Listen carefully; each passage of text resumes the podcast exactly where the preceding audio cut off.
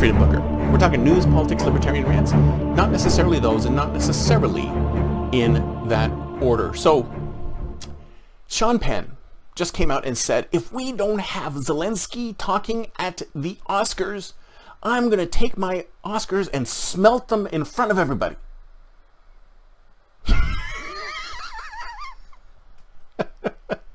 These people are hilarious. These people are just so hilarious. Remember when Bush won the presidency? All of these celebrities said, if Bush wins, I'm leaving the country. I'm going to go up to Canada. Did any of them go up to Canada? No. None of them.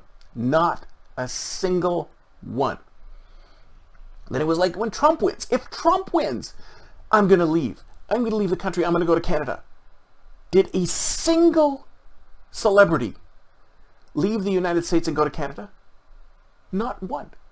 Not one. Big talk, no action. Big talk, no action. This is almost like the hypocrisy I was talking about in a previous show. They say one thing and do something completely different. It's all bullshit, people. It's all a lie. We are being played. All of this stuff is acting. I mean, they're all actors. So what do you think they're doing? They're acting out a part. They're acting out being leftists. There's only a few true individuals in Hollywood, in celebrities, who are real.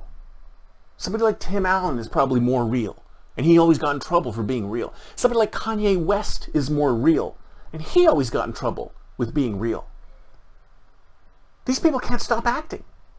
But then again, they have to, right? There's, there's no way for them to stop acting the way they're acting because they're going to be drummed out of their communities. Even if they had a secret desire to not act the way they're acting, the community that they're in is so closed-minded that if you step out of line, you're going to get banged down. You know that, that ancient phrase, it's like the nail that sticks up gets hammered down?